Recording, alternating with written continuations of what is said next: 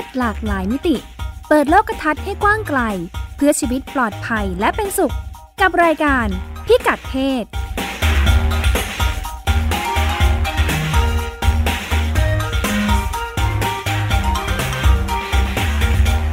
สวัสดีค่ะ ต้อนรับคุณผู้ฟังเข้าสู่รายการพิกัดเพศนะคะ ดิฉันรัชดาธราภาค พงศธรสโรธนาวุฒิครับ สวัสดีกันเป็นสัปดาห์สุดท้ายของปี 2563 อ่า เราเจอกันครั้งถัดไปจะเป็น 2564 แล้วครับผมเพราะฉะนั้นลองมาทบทวนกันดูหน่อยอืมในปีที่ผ่านมานี้ มีโอ้ความปวดหัวก้าวหน้าอะไรบ้างครับความผมเคลื่อนไหวในประเด็นเรื่องสิทธิทางเพศ และอนามัยเจริญพันธุ์หลายๆอย่างอ่าค่ะครับหลายผมๆเรื่องที่เราติดตามกันมานะคะ ลองมาดูอืมซิว่าอะไรเป็นการเคลื่อนไหวใหญ่ ๆ แล้วก็มันจะมีผลกับปีถัดๆไปยังไงบ้าง เป็นไฮไลท์นะครับ ว่าค่ะปีที่ผ่านมา ต่างประเทศเป็นไงบ้างคุณมงคลธรเอ่อ ต่างประเทศอันนี้เป็นข้อมูลรายงานจาก UN ค่ะทั้ง UN Women แล้วก็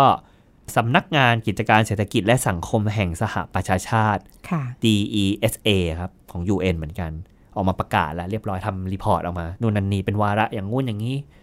มีความก้าวหน้าอยู่บางประการนะครับ ในเชิงการพัฒนาอย่างเช่น ผู้หญิงเป็นผู้บริหารเพิ่มขึ้นเขาจะมีประกาศตัวเลขขึ้นมาอืมเห็นตัวเลขเพิ่มขึ้นค่ะอ่าเป็นตัวเลขเชิงสถิติก็มีค่ะ แต่ประเด็นที่เป็นฮอตฮิตของปีนี้คือโควิดครับอ๋อทุกอย่างยังวนเวียนอยู่กับกวาดโควิดเรียบไป 9 เดือน 10 เดือนกแทวาดบจะเรียบไม่ได้ทำอะไรอย่างอื่นกันในชีวิตปกติเลยใช่แล้วก็ส่งกับผลกระทบในมิติทางด้านเพศเรียบร้อยยังไงบ้างคะครับผมเอ่อมีรายงานทางการแพทย์เคยคุยให้ฟังแล้วว่าผู้ชายจะติดโควิด ได้ง่ายกว่าผู้หญิง ค่ะ ที่เราคุยกันตอนนั้นว่า ไม่ค่อยใส่หน้ากาก ไม่ค่อยใส่หน้ากากมีพฤติกรรมเสี่ยงชอบสูบบุหรี่อ่าอ่า ฟังดูคล้ายๆไม่ใส่ถุงยางอะนะไม่ตใส่อนนั้นเราคุยกันถุงยางใช่ครับอืมเอ่อแต่ผู้หญิงเนี่ยครับจะติดมากกว่าในเชิงเจ้าหน้าที่ที่ผู้ปปฏิฏิบับัติติงางานนจริงเพเป็นราะพยาบาลใช่ไหมพยาบาลบอกว่าพยาบาลหรือว่าคนที่อยู่หน้างานจริงๆเนี่ยค่ะรับมือผู้ป่วยเนี่ยจะสิบเปอร์เซ็นต์เป็นผู้หญิง ประชากรบุคลากรทางการแพทย์เป็นผู้หญิงจำนวนมากกว่า เป็นผู้หญิงจำนวนมากกว่าโดยเฉพาะพยาบาลอืมอืมค่ะเพราะฉะนั้นพยาบาลก็จะติดกันเยอะ อย่างโรงพยาบาลบ้านเราเนี่ยหมอคนหนึ่งเนี่ย พยาบาลอยู่ได้ทั้งโรงพยาบาลเลยอืมอ่าก็จะเห็นว่ามีผู้ชายอยู่คนเดียวนอกนั้นพยาบาลผู้หญิงใช่สิบคนอะไรอย่างนี้นะคะอืมเพราะฉะนั้นคนที่รับมือกับผู้ป่วยโควิดก็จะมักจะเป็นผู้หญิงค่ะครับ ผู้หญิงที่ทำงานติดงานติดติดโควิด เยอะกว่า แต่ก็มีข้อสังเกตว่าผู้กำหนดนโยบายส่วนใหญ่นะครับ ไม่ใช่ผู้หญิงอืมค่ะมีปัญหาคือว่าผู้หญิงที่ทำงานหน้างานเนี่ยครับทั่วโลกเลยไม่ใช่เฉพาะประเทศไทย ยังคงทำงานหนักแบกภาระเยอะ เพราะว่าผู้ป่วยโควิดมันเพิ่มขึ้นทุกวันอืมเนาะค่ะ แล้วก็ต้องเกณฑ์พยาบาลจากเซกชันนู้น หรือว่าแผนกนู้นเข้ามาช่วยช่วยๆกัน เขาก็เลยบอกว่าเป็นปีที่พยาบาลนะครับ รับมือหนักที่สุดที่ผ่านมา เพราะว่าต้องรับมือกับโรคระบาด แต่หลายแผนกก็ปิดไปนะอืมหลายแผนกไม่ทำฟันก็มาช่วยกันเรื่องโควิดอย่างนี้ใช่ไหมใช่คะใช่ครับาก็คือค่ะในประเทศที่ระบาดหนักๆก็จะเป็นแบบนี้ค่ะในมุมด้านสังคมเราพบว่ามีปัญหาอื่น ๆ ที่ตามมาเหมือนกันอย่างเช่นการถูก การต้องกักตัวอยู่ในบ้านนะครับ หลาย ๆ ประเทศยังมีนโยบายให้กักตัวอยู่ค่ะก็ตกเป็นเหยื่อความรุนแรงในครอบครัวที่เราเคยพูดกันหลาย ๆ ครั้ง แล้วว่าผู้หญิงหนีออกไปไหนไม่ได้ ต้องติดอยู่กับในบ้าน แล้วก็ช่องทางการขอความช่วยเหลือนี่ครับจำกัด เพราะว่าเป็นโควิดบาเจ้างหน้าทีที่หยุดงาน เจ้าหน้าที่เจ้าหหยุน้าที่ดติดอยู่ในบ้านเหมือนกัน เจ้าหน้าที่ก็ติดอยู่ในบ้านหรือไม่ก็หน่วยงานยุบไปแล้วเรียบร้อยเพราะว่าไม่มีเงินทุนก็เป็นอืมไปได้ค่ะโทรไปโทรศัพท์ไปไม่มีคนรับ จะโทรหาฮอตไลน์ขอความช่วยเหลือหน่อยโดนสามีซ้อม โทรไปไม่ได้ เจ้าหน้าที่โดนสามีซ้อมอยู่ที่บ้านเหมือนกัน เจ้าหน้าที่ก็กักตัวอคืยู่อพที่อบ้าดีนกักตัวเหมือนกันนะคะครับผมเจอปัญหาความรุนแรงด้วยกันหรือเปล่า เจอปัญหาความรุนแรงเพิ่มขึ้นนั่นเองค่ะ ผู้หญิงเข้าไม่ถึงระบบอนามัยเจริญพันธุ์ แล้วก็บริการทางการแพทย์ ในเชิงสุขภาพทางเพศเข้าไม่ถึง เพราะว่ามันปิดด้วย เขาบอกไม่ใช่โควิดอย่าเพิ่งมายังไม่ใช่โควิดเดี๋ยวมันจะมาฝากท้องจะมาไม่ได้นะ เพราะว่ายังไม่ใช่โรครุนแรงอะ่ะ แต่ถ้ามาแล้วเดี๋ยวจะติด มาเดี๋ยวแล้วเดี๋ยวจะติดโควิดเพราะว่าคุณท้องอยู่ด้วยเป็นกลุ่มค่ะ เสี่ยง ล็อกดาวน์อยู่บ้านเลย ให้ล็อกดาวน์อยู่บ้านไปฝากท้องไม่ได้ ค่ะ ไปซื้อยาคุม บางประเทศซื้อยาคุมข้ามเคาน์เตอร์ไม่ได้ ต้องไปให้หมอออกใบสั่ง ค่ะ ไปซื้อไม่ได้เพราะว่าแผนกสูตินรีเวชปิด ครับ หมอบอกจะมาซื้อยาคุมอะไรกันตอนนี้อะไรอย่างนี้เหรออืมจะไป กำลังรักษาโควิดอยู่ จะซื้อยาคุมหรือว่าจะไปขอฝังยาคุม ค่ะ ใช้บริการการคุมกำเนิดแบบอื่นๆ ที่ต้องให้หมอช่วย เขาไม่ให้บริการหรอ ไม่ให้บริการเพราะว่าปิด อืมค่ะครับผมไปขอไม่ได้ หรือว่าไปยุติการตั้งครรภ์ที่ปลอดภัยก็ไม่ได้ อืมเพราะว่าถือว่าเป็น ถือว่าเป็นศัลยศัลยกรรมแบบหนึ่งเหมือนกัน แล้วก็อ๋อเขามองว่ายังไม่ใช่เอ่ออาการรุนแรง ก็จะไม่ปิดได้เนาะก็ไม่ได้ เออ จริง ๆ ก็คือถ้าเป็นการผ่าตัดอื่น ๆ ที่ไม่ฉุกเฉินอืมก็จะถูกเลื่อนทั้งหมดอย่างก็นี้จะใช่ถูไหมกคะเลื่อนทั้งหมดรวมกระทั่งค่ะแปลงเพศก็ตาม อ่า อันอื่นไม่รีบนี่ แต่ว่าถ้าจะยุติตั้งครรภ์เนี่ยรอเนี่ย อายุครรภ์มันก็จะเพิ่มเรื่อยๆนะเพิ่มเรื่อยๆก็จะถึงขีดที่ยุติไม่ได้ก็เป็นอ่าได้บ้านเราก็จะคล้าย ๆ กันครับผมค่ะคลินิกทำแท้งก็จะถูกปิดไปเพราะว่าป้องกันการระบาดของโควิด หรือบางทีก็รับผู้ป่วยจำนวนน้อยลงค่ะฮะส่วนใหญ่มักจะเป็นสถานการณ์ที่ 2 นี้มากกว่าอืมก็คือ ถ้ามีจำนวนคนที่ต้องการขอรับบริการเพิ่มขึ้นก็จะไม่ได้แล้ว ก็ต้องต่อค่ะไปคิวท้ายๆท้ายอืมๆก็จะแออัดไปที่อยู่ที่คิวท้ายๆนั่นเองครับผม ในด้านการทำงานนะครับผม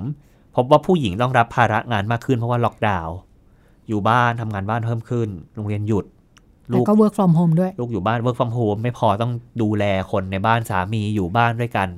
ค่ะต้องหาข้าวหาน้ำให้สามีปกินกติแยกย้ายกันไปทำงาน ปกติดูแลตัวเอง ใช่ ปกติลูกอยู่บ้านก็ต้องหาลูกเลี้ยงลูกอยู่บ้าน ให้หาอะไรให้ลูกกินครับผมอืค่ะ ภาระงานขึ้นกว่าเดิม แล้วก็เป็นงานที่ไม่มีค่าตอบแทนเพราะถือว่าเป็นงานบ้าน ในขณะที่คุณผู้ชายก็นั่ง work from home ไปอย่างเดียว เพราะปกติไม่ค่อยทำงานบ้านอยู่แล้วอะเขาบอกว่าผู้ชายก็ช่วยบ้างนิดนิดหน่อยหน่อยอ๋อค่ะเพิ่มยังเยอะดีขึ้นเหมือนกันค่ะยังพออย่าให้นิ่งชื่ดูนดายยังพอให้ชื่นใจว่าผู้ชายก็ช่วยทำงานบ้านนิดหน่อยอ๋อตอนนั้นที่เราคุยกันว่างานหนึ่งที่คุณผู้ชายรับภาระไปคือออกไปซื้อของอืมอ่าถ้าแบบทุกคนควรจะล็อกดาวน์อยู่บ้าน คนที่ออกไปซื้อของดูเสี่ยงกว่าผู้ชายไป ผู้ชายไปหรือว่างานอ่าพวกซ่อมบ้านเล็กๆน้อยๆฮะค่ะให้ผู้ชายไปรับผิดชอบค่ะครับผม แต่ในระดับงานประจำเราพบว่าผู้หญิงเจอปัญหาคือถูกไล่ออกจากงานครับผมเพราะว่าผู้หญิงส่วนใหญ่ทำงานที่เป็นงานไม่ถาวร หรืองานนอกระบบ เป็นพาร์ทไทม์เป็นพาร์ทไทม์เป็นลูกจ้างชั่วคราวเป็นลูกไม่ใช่จ้างพนักงานใช่เพราะฉะนั้นถ้าปลดเขาปลดก่อนเขาปลดคือปลดก่อนเพราะโควิดเศรษฐค่ะเศรษฐกิจย่ำแย่ครับผมธุรกิจล้มละลาย ต้องให้กลุ่มนี้ออกไปก่อน ส่วนพนักงานประจำอาจจะแค่ลดวันทำงาน ใช่ครับค่ะพนักงานพาร์ทไทม์จะถูกออกไปก่อน ธุรกิจที่ได้รับผลกระทบเยอะคือบริการแล้วก็ท่องเที่ยวนั่นเองค่ะ ซึ่งเราพบว่าผู้หญิงเป็นแรงงานในภาคธุรกิจเหล่านี้มากกว่าผู้ชายอ่าอย่างเช่นเช่นการทำงานบริการตามร้านอาหารโรงแรมร้านอาหารคุณแม่บ้านโรงแรมห้องพักใช่แม่บ้านหรือว่าบางทีเป็นเนอร์เซอรี่หรืออะไรก็ตามค่ะผู้หญิงทำงานเยอะกว่าอืมอืมพอโควิดระบาดพวกนี้ก็ต้องปิดไปเรียบร้อยค่ะครับผมผู้หญิงได้รับผลกระทบในเชิงเศรษฐกิจมากกว่าผู้ชายค่ะเอ่อ แล้วพอช่วงโควิดเป็นช่วงที่มีการเรียนการสอนที่เปลี่ยนไปก็คือเป็นเรียนออนไลน์ค่ะอะก็เพราะว่าเด็กผู้หญิงนะครับก็ต้องมานั่งเรียนออนไลน์เหมือนเด็กผู้ชาย แต่มีปัญหาที่ว่าในบางประเทศที่เด็กผู้หญิงนะครับไม่เคยถูกสอนให้ใช้เทคโนโลยีเลย เพราะว่ามักจะสอนให้เด็กผู้ชายใช้มากกว่า ก็ทำให้เด็กผู้หญิงเข้าไม่ถึงเรียนออนไลน์เหมือนกัน ไม่คล่องไม่คล่องไม่คล่องเข้าเด็กผู้ชายเพราะว่าเด็กโงผู้เงินเงินเด็กผู้ชายจะถูกให้พ่อพ่อแม่มักจะถูกเพราะว่าแม่มักจะคาดหวังให้ใช้ มือถงมือถืออะไรพวกนี้เป็นตั้งแต่ยังเด็ก เด็กผู้ชายควรจะเก่งไอทีอย่างนี้ควเหรรอจะเก่งไอทีค่ะควรจะได้รับการฝึกฝนทางด้านคอมพิวเตอร์มากกว่าเด็กผู้หญิงครับผมค่ะแต่เด็กผู้หญิงก็จะถูกตกขบวนไปไม่ได้เข้าถึงการเรียนออนไลน์ขึ้นมาอืมค่ะ ในเชิง LGBT อะอันนี้เป็นสิทธิความหลากหลายทางเพศรอบโลกแล้วเหมือนกัน ยังอยู่ในโควิดไหมมีบ้างแล้วก็ไม่มีมีนิดนิดๆหน่อยหน่อยๆครับที่เกี่ยวข้องกับก็ได้โควิรับผลกระทบด้วยเหมือนกันแต่ว่าโควิดก็ยังถือเป็นประเด็นหลักครับผมค่ะ เอ่อเป็นรายงานจากองค์การ Human Rights Watch องค์การค่ะด้านสิทธิมนุษยชนบอกว่าคน LGBT เนี่ยครับมักจะเป็นคนไร้บ้านอืมแล้วพอเป็นค่ะคนไร้บ้านปุ๊บเนี่ยก็มักจะติดคุก เพราะว่าถือว่าละเมิดกฎหมายที่ต้องกักตัวอยู่ในบ้าน อันนี้ที่ไหนคะ อันนี้เกิดขึ้นเป็นสถานการณ์ทั่วโลกแต่ว่าอ๋อคิดว่าค่ะนี้เนี่ยที่อเมริกาค่อนข้างเยอะ ค่ะครับที่ผมเราเคยคุยกันนานมากแล้ว ใช่ไหมอืมที่บอกว่าอ่า LGBT พอพ่อแม่ไม่ยอมรับเนี่ย โดยโดยวัยรุ่นสหรัฐเองเนี่ยเขาในสหรัฐวัยรุ่นก็จะออกจากบ้านอยู่อแล้อวกจากด้วยบ้านอยู่แล้วพ่อแม่ก็จะยิ่งไล่อ่าออกไม่ให้เข้าบ้าน ไม่ให้ค่ะกลับมาค่ะครับผมอันนี้พอมีโควิดระบาดไม่มีบ้านอยู่ทำยังไง ศูนย์รับวัยรุ่นหรือว่าศูนย์วัยรุ่นเนี่ยครับก็เต็มบางทีก็ไม่ให้ LGBT ใช้ เพราะว่าถือเพราะว่าโดนรังเกียจหรืออะไรก็ตามนะครับ ถูกไล่ออกจากศูนย์ ก็ออกมานอนข้างถนน แล้วก็ถูกจับไปเข้าคุก เพราะว่าออกไม่มีที่ไม่มีที่อยู่เป็นหลักเป็นแหล่งอืมครับผม งานไพรหรือว่าเทศกาลที่เป็นเทศกาลประจำปีของกลุ่ม LGBT ที่จัดขึ้นงดทั่วโลกก็งดไปเรียบร้อยครับผมค่ะต้องไปจัดออนไลน์ทุกภาคธุรกิจหรือว่าธุรกิจกลางคืนหรือว่าบาร์เอ่อ LGBT หลากหลายอย่างเช่นบาร์เกย์อะไรก็ตามก็ต้องปิดตัวลงไป ต้องเปลี่ยนรูปแบบใหม่อืมๆอืมก็เลยแล้วก็มีบูมขึ้นของเอ่อแอปพลิเคชันหลาย ๆ อย่าง ที่ว่าเป็นอืมแอปพลิเคชันนัดเดทหรือว่าค่ะหาเพื่อนหาคู่นอนอะไรก็ตามนะครับอืมก็เป็นที่ พูดถึงกันเยอะในช่วงปีที่ผ่านมา เพราะว่าโควิดล็อกดาวน์ทำให้คนต้องอยู่บ้าน ค่ะ มีเหตุการณ์ที่ LGBT ถูกละเมิดสิทธิบ้างเหมือนกันครับ ผมเพราะว่าโควิดระบาดก็ต้องหาคนรับผิดชอบ ประเทศเคร่งศาสนาบางประเทศนะครับ อย่างเช่นที่ปานามาอ่าจับทานเจนเดอร์ติดคุกครับ เพราะถือว่าละเมิดกฎหมายออกจากบ้าน เพราะว่าตัวเองไม่รู้ว่าจะออกวันไหน ปกติจะให้ผู้ชายออกวันคู่ผู้หญิงออกวันขี้อืมทานเจนเดอร์ออกวันไหนก็ตามโดนจับหมดเลยโดนจับหมดเลยเพราะถือว่าไม่ใช่เพศนั้นค่ะครับผมทานเจนเดอร์ออกจากบ้านไม่ได้พูดง่ายค่ะๆครับ บางประเทศมีผู้นำศาสนาออกมาโจมตีว่าที่โควิดระบาดเพราะ LGBT นั่นแหละ เป็นสวรรค์ลงโทษ ก็มีการเหตุการณ์จับ LGBT มาประจานกลางตลาด หรือว่าโยนปลาหินหรืออะไรก็ตามนะครับ ลงโทษในที่ชุมชนที่สาธารณะอะไรก็ว่ากันไป อืม เข้าไม่ถึงบริการทางสุขภาพเหมือนกัน เพราะว่าหมอไม่ให้เข้ามาใช้ มีความพยายามตัดเงินทุนช่วยเหลือ เพราะว่าช่วงนี้งบประมาณไม่พอครับเจอโควิด อืมก็ตัดเงินส่วนนี้ไปก่อนไปอุดหนุนฝั่งโควิด ก่อนดีกว่าทำให้อย่างเช่นเออในสหรัฐผู้ผู้ผู้หญิงที่ต้องการข้ามเพศหรือว่าทานแมนนะครับ ไม่ได้รับการคุ้มครองทางด้านสุขภาพ ไม่ได้รับประกันคุ้มครองทำให้ต้องเลื่อนไปก่อนว่าจะข้ามเพศไม่ได้นะปีนี้ต้องไปข้ามปีหน้าครับ แต่ว่าก็มีการเคลื่อนไหวอยู่บ้างเล็กๆน้อยๆในเชิงต่างประเทศอย่างเช่น เริ่มมีการเรียกร้องให้ไม่ให้มีไม่ให้มีการทำ conversion therapy หรือว่าการรักษาบุคคลหลากหลายทางเพศ อันนี้ UN ออกรายงานมาเพื่อให้เรียกร้องให้ประเทศต่างๆทำออกกฎหมายให้การกระทำนี้เป็นการสิ่งที่ผิดกฎหมายครับ เพราะถือว่าไม่เป็นไปตามวิทยาศาสตร์ เพราะว่า LGBT ไม่ได้เป็นโรคแล้วก็ไม่ใช่อาการรุนแรง เพราะฉะนั้นการทำแบบนี้ถือว่าเป็นการละเมิดสิทธิมนุษยชน แล้วก็ควรจะให้ยกเลิกเสียไป นี่เป็นครั้งแรกที่ทาง อันนี้คืออะไรนะ WHO หรือว่าเอ่อ UN ครับ UN ออกที่ออกมาประกาศเรื่องนี้ ออกมาประกาศเรื่องอืนี้มแล้วก็ค่ะก็มีความเคลื่อนไหวปะปะไปไปอย่างเช่นมีการเอ่อแก้ไขกฎหมายสมรสเพศเดียวกันอย่างเช่นในฮ่องกงก็เริ่มมีกฎหมายคู่ชีวิตขึ้นมาค่ะผลักดันขึ้นมาครับ แล้วก็มีการแก้ไขนิดๆหน่อยๆครับเพราะปีนี้ไม่ค่อยหวือหวามากนะอืมพอฟังอย่างนี้เหมือนว่าโควิดนี่ทำให้อ่าการต่อสู้เรียกร้องเรื่องสิทธิ ต่างๆ หยุดชะงักไปเยอะเหมือนกันเนาะหยุดชะงักไปเออเขาบอกว่าโควิดทำให้เราแต่ก็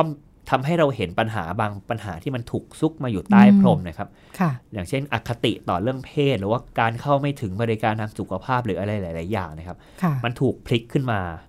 ที่อยู่ใต้พรมมันถูกพลิกค่ะขึ้นมาเห็นเห็มากนชัดขึ้นขึ้นแล้วผมคิดว่ามันน่าจะเป็นการวางรากฐานต่อไปในอนาคตว่าแบบสิ่งที่มันยังอืมขาดอยู่ในช่วงค่ะเวลาที่โลกนะครับกำลังเกิดวิกฤตเนี่ยครับ มันจะต้องสร้างมาตรฐานแล้วสร้างมาตรฐานอะไรเพื่อให้คุ้มครองคนทุกกลุ่มมากขึ้น ถ้าจะพูดว่าเป็นเป็นคุณูปการอยู่บ้างอืมของโควิดเนาะเป็นเหมือนปัญหาที่มีอยู่แล้วเนี่ย แย่ลงอีกครับกลุ่มที่เผชิญปัญหาอยู่แล้ว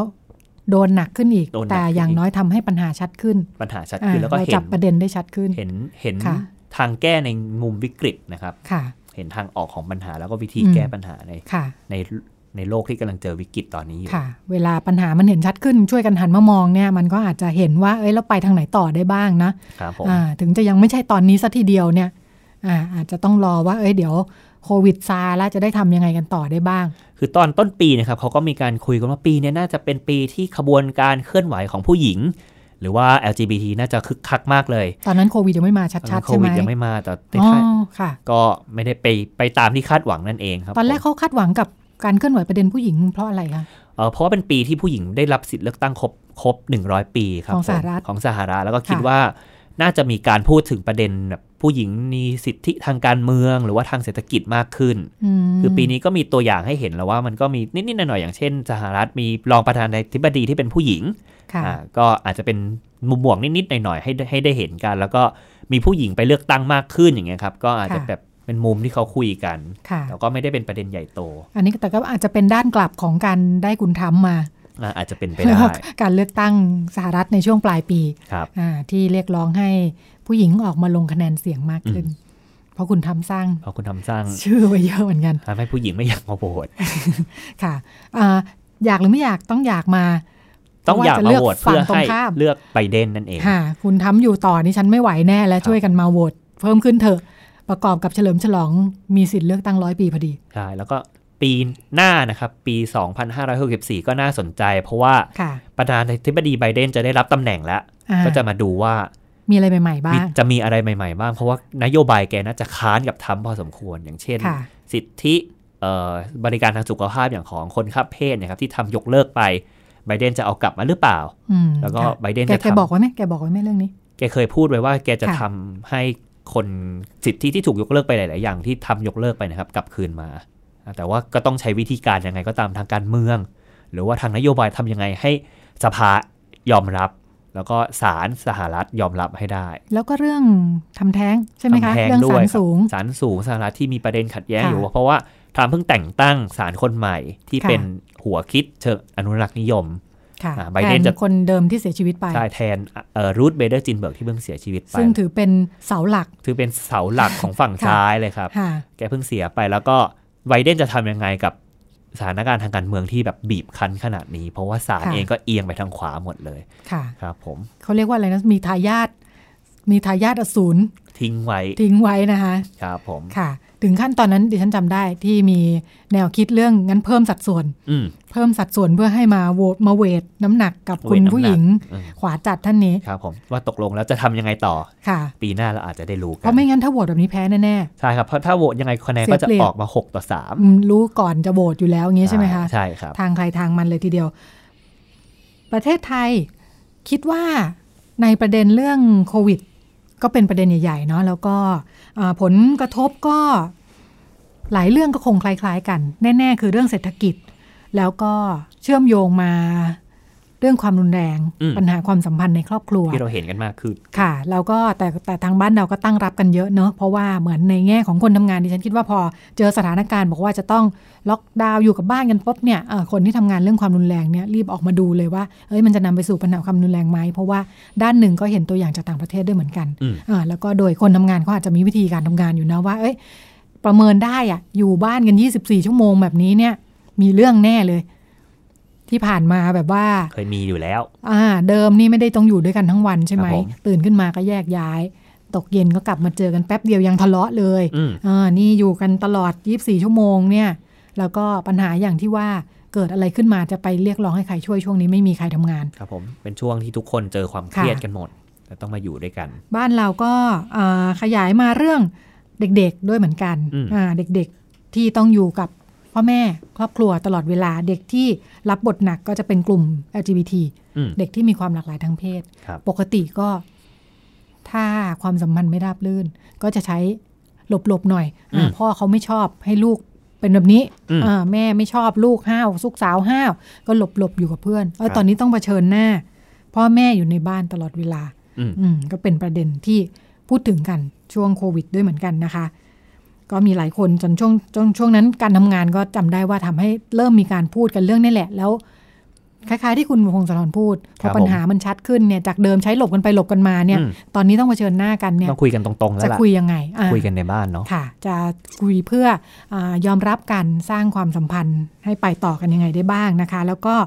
กลุ่มเฉพาะอื่น ๆ ที่ได้รับผลกระทบนะคะ บ้านเราที่มีการเคลื่อนไหวกันคึกคักที่สุดน่าจะเป็นกลุ่มอ่า พนักงานบริการอืมอ่าเพราะว่าก็ต้องปรับตัว ต้องปรับตัวเยอะได้รับผลกระทบจากการท่องเที่ยวครับผมแล้วก็หลายคนกลายเป็นคนไร้บ้านไปเลยอืมอ่าเดิมกลุ่มคนไร้บ้านนี่ก็ถูกพูดถึงเนาะบอกว่าให้ให้ล็อกดาวน์อยู่บ้านแล้วกลุ่มคนไร้บ้านทำยังไง ปรากฏว่าตอนนี้ไร้บ้านกันเต็มเลยอืมอ่าหลายคนก็ขาดก็รายได้เนาะขาดรายได้แล้วก็ไม่มีเงินจ่ายค่าเช่าห้องพักกลับบ้านไม่ได้เนี่ยก็ครับไร้บ้านอืมส่วนผู้หญิงที่เป็นทั้งผู้หญิงและ LGBT เนาะที่เป็นพนักงานบริการเนี่ย ร้านปิดบ้างอะไรบ้างก็ไร้บ้านกันไปด้วย ก็มีเอ่อของทางมูลนิธิสวิงครับที่ผมตั้งกองทุนช่วยเหลือพนักงานอืมบริการ ก็บรรเทาทุกข์เฉพาะหน้าช่วงนั้นก็คึกคักนะคะของครับผมบ้านเราออกมาซื้อข้าวปลาอาหารระดมทุน แจกจ่ายบรรเทาทุกข์เฉพาะหน้ากันนะคะ ประเด็นที่เราจัดกันช่วงโควิดคุณมงคลธรรู้ไหมครับหลายประเด็นเหมือนกันช่วงนั้น เราก็คุยประเด็นโควิดประเด็นโน้นประเด็นนี้ความอืมสัมพันธ์ในบ้านโน่นนี่นั่นประเด็นของเราที่มีคนฟังเยอะที่สุด คือ มีเซ็กได้ไหม ในช่วงโควิด ในช่วงโควิดครับผมอ่าเป็นเป็นช่วงรายการตอนที่มียอดฟังสูงสุดอ่าเพราะอ่าคนส่วนใหญ่ก็อยากรู้เป็นเนาะปัญหาใหญ่ ตอนนั้นเราชวนคุณหมอโออ่าคุณหมอโอลานเลียกมุสิกพงศ์ครับผมอ่าที่อ่าโรงพยาบาลเจ้าพระยาภัยภูเบศรมาให้คำอืมแนะนำอ่าคุณหมอก็ให้คำแนะนำแบบว่าตามตำราเลยนะคะ ต้องระวังตัวยังไงบ้างโน่นนี่นั่นนะคะอ่าถุงยางก็ออกไปซื้อยากอะไรอย่างนี้ครันะบผมอ่าก็เป็น how to ใช้ชีวิตในช่วงโควิด นอกจากเราจะ ดูกันเองแล้วว่ามีอะไรบ้างนะดิฉันเลยนี่ ยืมมืออาขอพึ่งพามุมมองจากคนทำงาน ครับผม คุณอังคณาอินทสาหัวหน้าฝ่ายส่งเสริมความเสมอภาคระหว่างเพศ มูลนิธิหญิงชายก้าวไกลนะคะ ดิฉันลองถามว่าเอ๊ะคุณอังคณาในฐานะคนทำงาน เรื่องความรุนแรง แล้วก็สิทธิผู้หญิงเนาะอ่าความรุนแรงในครอบครัวอะไรพวกนี้ มองว่าในช่วงปีที่ผ่านมาในยคลุกๆคลักๆเนี่ยเห็นอะไรบ้างที่เป็นความก้าวหน้าที่สำคัญ ครับผมค่ะ รวมทั้งมันจะนำ ไปสู่อะไปไรสู่อะไรในปีในปีหหน้าน้านะความก้าวหน้าขนาดนี้ลองไปฟังคุณอังคณาค่ะ เรื่องของความก้าวหน้าเนี่ยในมิติที่เราพบว่าเอ่อกลุ่มคนรุ่นใหม่นะคะที่เอ่อมีความหลากหลายวัยเนี่ยมีความสนใจในประเด็นเรื่องของเออความรุนแรงต่อผู้หญิง ความ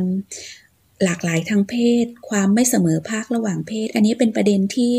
ที่หลาย ๆ คนโดยเฉพาะกลุ่มคนรุ่นใหม่เนี่ยให้ความสนใจเนี่ยเพิ่มมากขึ้น ซึ่งจากเดิมเนี่ยเวลาเราเราสื่อสารหรือว่า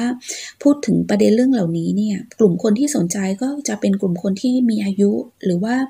กลุ่มคนที่มีปัญหาความรุนแรงในครอบครัว หรือว่าความแรงทางเพศเท่านั้นนะคะ แต่ว่า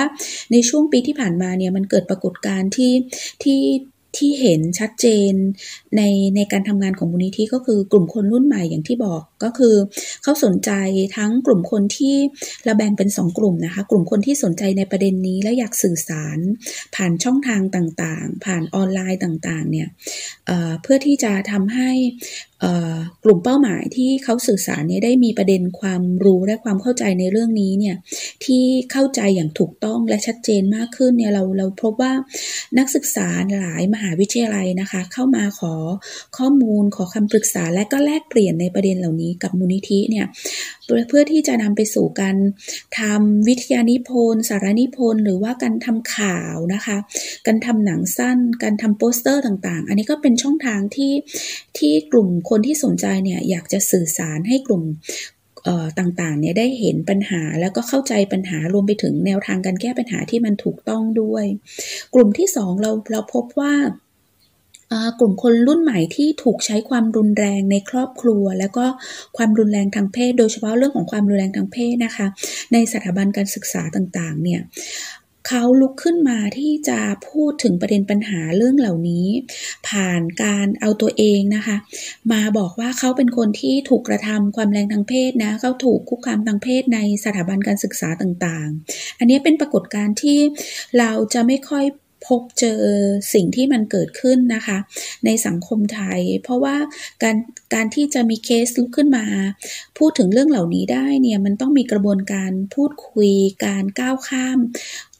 ความรู้สึกเหล่านั้นเนี่ยค่อนข้างเยอะแต่ว่าเราพบว่ากลุ่มคนรุ่นใหม่เนี่ยกล้าที่จะสื่อสารแล้วก็หลายคนเนี่ยไม่ ใช่แค่การแก้ปัญหาในระดับปัจเจกของตัวเองเท่านั้นนะคะ แต่ว่าเขาลุกขึ้นมาแก้ปัญหาเรื่องโครงสร้างที่มันมากมากกว่านั้นด้วยหลายคนเนี่ยไม่สามารถเเราเจอว่าน้องหลายคนไม่สามารถที่จะดำดำเนินการทางกฎหมายในในประเด็นเรื่องการคุกคามทางเพศกับตนเองได้ แต่ว่าเขา แก้ปัญหาเชิงโครงสร้างในระดับมหาวิทยาลัย และในระดับโรงเรียน เพื่อที่จะทำให้น้องๆที่ยังเรียนอยู่ในสถาบันนั้นเนี่ยเขาได้รับการคุ้มครองนะคะหรือว่ามีกลไกในการแก้ปัญหาที่มันชัดเจนอันนี้ก็เป็นเรื่องของความก้าวหน้านะคะ ในมุมมองของคุณนังคณาก็เอ่อเชื่อมโยงกับประเด็นที่มีการพูดถึงกันเยอะในช่วงปีที่ผ่านมาเรื่องการลังแกบูลลี่ในโรงเรียนอืมรวมไปถึง ลวนลามละเมิดทางเพศในโรงเรียนครับปีนี้ผมเป็นข่าวเยอะในบ้านเรานะคะ หลายฝ่ายก็เข้ามามาลุมมาตุ้มอืมอ่าช่วยกันดูแล เพราะว่าในที่สุดแล้วคุณนังคณาก็บอกว่าอ่าสิ่งที่ยังเป็นอุปสรรคสำคัญก็เป็นเรื่องของกระบวนการกลไกยุติธรรมนะคะแล้วก็การบังคับใช้กฎหมายที่ยังขาดประสิทธิภาพครับผมอ่าถึงแม้ว่าบ้านเราจะมีกฎหมายเรื่องอาความรุนแรงในครอบครัว ความรุนแรงต่อผู้หญิงต่างๆนะคะแต่ว่าพอถึงตอนปฏิบัติจริงเนี่ยถ้ายังเจอ อคติวิธีคิดของผู้ปฏิบัติงานเนี่ยเอ่อคนที่ประสบปัญหาตกเป็นเหยื่อเนี่ยจะไปเรียกร้องความยุติธรรมอะไรเนี่ยยากลำบากอ่าบอกว่าถูกลวนลามละเมิดทางเพศมาครับไปผมถึงถามว่าแต่งตัวยังไงไปอยู่ที่ไหนมาอ่าอะไรอย่างนี้อคติต่อออ่าที่มีก็จะต่อเหยื่อค่ะ เป็นอคติที่มีต่อเหยื่อก็ยังบอกว่าเป็นยังเป็นปัญหาใหญ่นะคะครับผมอย่างไรก็ดีก็นี่แหละอ่าเป็นเรื่องที่อ่าในฐานะคนทำงานด้านสิทธิก็จะพยายามผลักดัน กลไกเหล่านี้นะคะ ในแง่การทำงานว่าจะต้องสร้างความเข้าใจ รวมทั้งอ่าพยายามสร้างกลไกในโรงเรียน ซึ่งเป็นเรื่องใกล้ตัวอืมสำหรับเด็กๆ มากขึ้นเวลาเราพูดว่าเด็กๆอ่าถูกลวนลามรังแกละเมิดทางเพศนะคะ โดยเฉพาะปีนี้เนี่ยสำหรับเด็กๆ ในโรงเรียนเนี่ยเป็นประเด็นเรื่องถ้าถูกละเมิดทางเพศโดยครูเนาะครับผมมีข่าวเยอะแล้วก็มีข่าวเยอะนักเรียนออกมาเรียกร้องเยอะเหมือนกัน ซึ่งในที่สุดแล้วยากอืมอ่าเราพบว่ายาก เพราะว่า สิ่งที่ตามมาคือคนออกมาช่วยครูกันเต็มเลยครับผมอ่าก็จะเป็นเรื่องการโทษเหยื่ออืมอ่ายังเป็นประเด็นเดียวกับการโทษเหยื่อว่าแม้แต่เด็ก ๆ ผู้หญิงที่ออกมาก็จะถูกตั้งคำถามเหมือนกัน ให้ท่าเองหรือเปล่าอืมโดนเกือบทุกกรณีเลยที่เราได้ยิน แล้วก็มักจะมีความเชื่อมั่นในผู้ชายนะเขาเป็นคนดีเขาไม่ทำแบบเขานั้เป็นนหรอกครูไม่น่าจะทำหรอกอ่าอ่าเป็นค่ะยังคงมีทัศนคติแบบนี้อยู่ในสังคมไทยค่ะทำให้การเรียกร้องความเป็นธรรมยากอืมเรียกว่าเป็นอคติอย่างที่ว่านะคะ อย่างไรก็ดีกระแสเคลื่อนไหวอย่างที่บอกไปนะคะว่าถึงโควิดจะทำให้หลายอย่างหยุดชะงักในแง่การขับเคลื่อนเพื่อเรียกร้องสิทธิ์เนี่ย บ้านเรามีคุณูปการในช่วงท้ายอยู่นิดนึงครับในผมการชุมนุมทางการเมืองปรากฏว่าประเด็นเพศเข้าไปเยอะมากเลยอ่ามีการพูดถึงเยอะ เยอะมากเลยนะคะะประเด็นเรื่องอาสิทธิผู้หญิงอืมสิทธิความหลากหลายทางเพศครับอ่าผมกลุ่มเยาวชนรุ่นใหม่สนใจประเด็นนี้แล้วก็อ่าเข้าไปผลักดันกันหลาย ๆ เรื่องนะคะมีกลุ่มผู้หญิงปลดแอกอืมอ่าที่ต่อมาปรับเปลี่ยนชื่อเป็นเฟมินิสต์ปลดแอกนะคะ นี่แหละอ่า คุณนังคณาก็พูดถึงว่าโอเป็นความหวังมากเลย ดีจังที่เด็ก ๆเขาตื่นตัวเรื่องนี้ครับไม่ผมใช่เฉพาะของตัวเองเอ่อเชื่อมโยงปัญหาที่ตัวเองเจอกับสังคมด้วยที่คนอื่นเจอด้วยเนาะก็ทางมูลนิธิก็คิดว่าจะต้องสนับสนุนการทำงานกับคนรุ่นใหม่ด้วยในฐานะที่ทำงานมานานเนี่ยมีข้อมูลมีมุมมองประสบการณ์หลักการต่างๆเนี่ยอ่าก็จะได้สนับสนุนให้คนรุ่นใหม่เคลื่อนไหวเรื่องนี้ต่อนะคะ ไปดูประเด็นเรื่องความหลากหลายทางเพศบ้างครับผมอ่าประเด็นนี้ดิฉัน ฝากฝังกับผู้ช่วยศาสตราจารย์ดรรณภูมิ สามัคคีคารมนะคะเป็นอาจารย์ประจำคณะสาธารณสุขศาสตร์มหาวิทยาลัยธรรมศาสตร์ แล้วก็เป็นประธานมูลนิธิเครือข่ายเพื่อนกระเทยเพื่อสิทธิมนุษยชน และเป็นกรรมการวินิจฉัยการเลือกปฏิบัติไม่เป็นธรรมระหว่างเพศ วรพนะคะตามพรบความเท่าเทียมระหว่างเพศ 2558 ครับผม บอกว่าอะอาจารย์ตำแหน่งเยอะขนาดเนี้ยอืมมอนิเตอร์ประเด็นความหลากหลายทางเพศแล้ว ในประเทศไทยเนาะอ่าช่วยดูให้หน่อยว่า มันมีประเด็นความก้าวหน้าอะไรที่สำคัญบ้าง อาจารย์คุยให้ฟังหลายเรื่อง แล้วก็มีอันหนึงที่อาจารย์พูดถึงนะคะ บอกว่าเอออันนี้ก็น่าสนใจ คือเป็นครั้งแรกที่ทางสำนักงานกองทุนสนับสนุนการสร้างเสริมสุขภาพ สสส นะคะครับผมมีการจัดทำยุทธศาสตร์ขับเคลื่อนงานด้านความหลากหลายทางเพศ โดยเฉพาะเลยโดยเนาะเฉพาะเลย แต่ก่อนจะาถูกเอามารวมรวมๆกันไว้ใช่ไหมใช่ แล้วก็แตกกระจายเป็นประเด็นเล็กประเด็นน้อยนะคะอืมคราวนี้เนี่ยอ่ามีการทำแผนยุทธศาสตร์ แล้วก็รวมคนที่ทำงานด้านนี้เนี่ยมาช่วยกันดูว่าเอ้ยมันยังมีช่องว่างช่องโหว่อะไร ซึ่ง อาอย่างประเด็นที่สำคัญอันหนึง ซึ่งยังไม่ได้มีการผลักดันเข้าระบบ โดยเฉพาะสสสดูแลด้านสุขภาพเนาะเรื่องบริการสุขภาพอืมอ่าในบ้านเรายังอ่าทำในเชิงคล้ายๆ เป็นโครงการนำล่องจุกๆจิก ๆ ค่ะอืมเออว่าแบบไอ้บริการที่เหมาะสมที่จะทำให้อ่าคนที่มีความหลากหลายทางเพศเข้าถึงบริการสุขภาพ ไม่เจออคติอย่างที่เราคุยกันเนี่ยครับอ่าทำยังไงได้บ้างอืมอ่าอันเนี้ยถ้าสสมาเขาจะพยายามผลักดันเชิงนโยบาย ก็อาจจะคุยกันในระดับอ่า กระทรวงนะคะว่าเออในระดับนโยบายเนี่ยทำกันยังไงได้บ้าง เพื่อให้คนกลุ่มนี้ถูกช้อนกันมาหน่อยเนาะครับอ่าในภาวะปถูกกพูดติถึนะงนั่นแหละค่ะทำยังไงให้ให้เข้าสู่อ่าการบริการได้นะคะ รวมทั้งสมัชชาสุขภาพแห่งชาติ ก็มีการอ่าวางประเด็นเรื่องความหลากหลายทางเพศไปด้วยเหมือนกัน ซึ่งสมัชชาสุขภาพแห่งชาติเนี่ยก็ถือว่าอ่าเป็นต้นทาง ที่จะนำไปสู่การขับเคลื่อนอย่างเป็นขบวนนะอืมอืมคือทั้งเชิงกฎหมายด้วย เชิงระบบบริการต่างๆ ทางสังคมเนี่ยมีภาคส่วนไหนที่เกี่ยวข้องบ้างเนี่ยสมัชชาสุขภาพแห่งชาติสามารถอ่าเสนอไปยังคณะรัฐมนตรี แล้วมันจะนำไปสู่นโยบายอ่าคล้ายๆเรื่องอาพรบท้องวัยรุ่นเนี่ยครับอ่าจำได้ว่าแรก ๆ เลยเนี่ยมันถูกเปิดประเด็นขึ้นมาโดย สมัชชาสุขภาพแห่งชาติเสนออาปัญหาเข้าไปในคณะรัฐมนตรีว่าเอ้ย บ้านเราตัวเลขท้องวัยรุ่นสูงมาก อ่าแล้วก็นำไปสู่การขับเคลื่อนในช่วงต่อมานะคะ ครับผมเราไปฟังประเด็นอื่น ๆ ที่อาจารย์ดนภูมิรวบรวมมาให้เรา แล้วก็จบจากอาจารย์ดนภูมิแล้ว เราไปต่อกันช่วงเรื่องเพศเรื่องลูกกับคุณหมอโอค่ะ ครับ ร่างการใช้ชีวิตคู่นะครับของบุคคลที่มีความหลากหลายทางเพศ แล้วก็ร่างการสมรสนะครับอของบุคคลที่มีความหลากหลายทางเพศ หรือคนรักเพศเดียวกันเนี่ยก็เข้ากำลังจะเข้าสู่นะครับสภาผู้แทนราษฎรแล้วนะครับ และอีกอันหนึ่งที่เป็นประเด็นกฎหมายก็คือร่างาพระราชบัญญัติอัตลักษณ์ของบุคคลนะครับซึ่งหรือสิ่งที่เราาหลายท่านเคยคุ้นเคยก็คือร่างรับรองเพศสภาพ หรือการกฎหมายเกี่ยวกับการเปลี่ยนแปลงคำนำหน้านามของบุคคลที่ข้ามเพศนะครับและบุคคลที่เป็นอินเตอร์เซ็กซ์และนอนไบนารีเนี่ยนะครับก็กำลังจะได้รับการขับเคลื่อนอย่างชัดเจนนะครับ เพราะตอนนี้มีร่างที่ชัดเจนอยู่แล้วนะครับใน 2 ร่างไม่ว่าเป็นฝั่งของมูลที่เครือข่ายเพื่อนกระเทยไทย และฝั่งของคณะกรรมาการนะครับ ว่าด้วยเด็กสตรีนะครับ แล้วก็บุคคลที่ความหลากหลายทางเพศสภาผู้แทนราษฎรก็กำลังจะนะครับขับเคลื่อนนะครับและคิดว่าไม่นานนี้นะครับก็จะเข้าสู่ระบบรัฐสภาในไม่ช้าครับสำหรับประเด็นที่2นะครับประเด็นที่ 2 ที่อยากจะแชร์กับทุกๆทท่านนะครับ ก็คือประเด็นว่าด้วยนะครับปัจจัยอะไรบ้างนะครับ ที่ทำให้ความก้าวหน้าที่สำคัญในการขับเคลื่อนเรื่องความหลากหลายทางเพศนะครับ ก็มองว่า แน่นอนนะครับช่วงนี้กระแสของอความเท่าเทียมทางเพศได้อยู่ในกระแสหรือการขับเคลื่อนของระบบประชาธิปไตยนะครับ เพราะฉะนั้นเนี่ยอะไรก็แล้วแต่ที่มันประเด็นเป็นประเด็นของความเท่าเทียมทางเพศนะครับ โดยเฉพาะในสังคมไทยว่าด้วยเรื่องบุคคลที่มีความหลากหลายทางเพศที่เราได้เห็น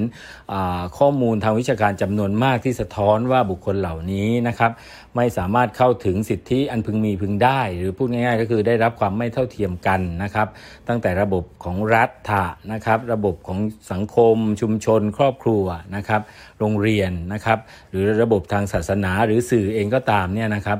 บุคคลเหล่านี้เข้าไม่ถึงเพราะฉะนั้นเนี่ยเมื่อมีการเรียกร้องอประชาธิปไตยหรือความเท่าเทียมเกิดขึ้นในช่วงนี้ในช่วงปีที่ผ่านมานี้นะครับ เพราะฉะนั้นเนี่ยประเด็นของความหลากหลายทางเพศก็ถูกเข้า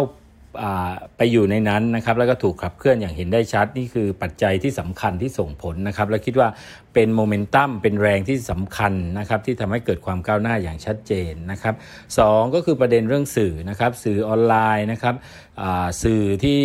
ทุกคนสามารถเข้าถึงได้นี่ก็นำมาซึ่งความรู้แล้วก็การรอบรู้นะครับในมิติของความหลากหลายทางเพศมากขึ้น คนที่ความหลากหลายทางเพศเองนะครับครอบครัวชุมชนเองก็มีความรอบรู้มากขึ้นว่าความหลากหลายทางเพศเป็นอย่างไร เพราะฉะนั้นนำนำไปสู่ความเข้าใจที่มากขึ้น การยอมรับที่มากขึ้นนะครับเป็นปัจจัยที่ 2 ปัจจัยที่ 3เท่าที่ผมวิเคราะห์นะครับคือปัจจัยของระบบโลกาภิวัตน์นะครับหรือโลกไร้พรมแดนนะครับ ก็จะเป็นอีกปัจจัยหนึ่งนะครับที่ทำให้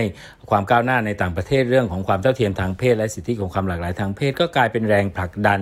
นะครับให้กับสังคมไทยที่จำเป็นจะต้องเปลี่ยนแปลง แล้วก็ยอมรับมากขึ้นนะครับแล้วก็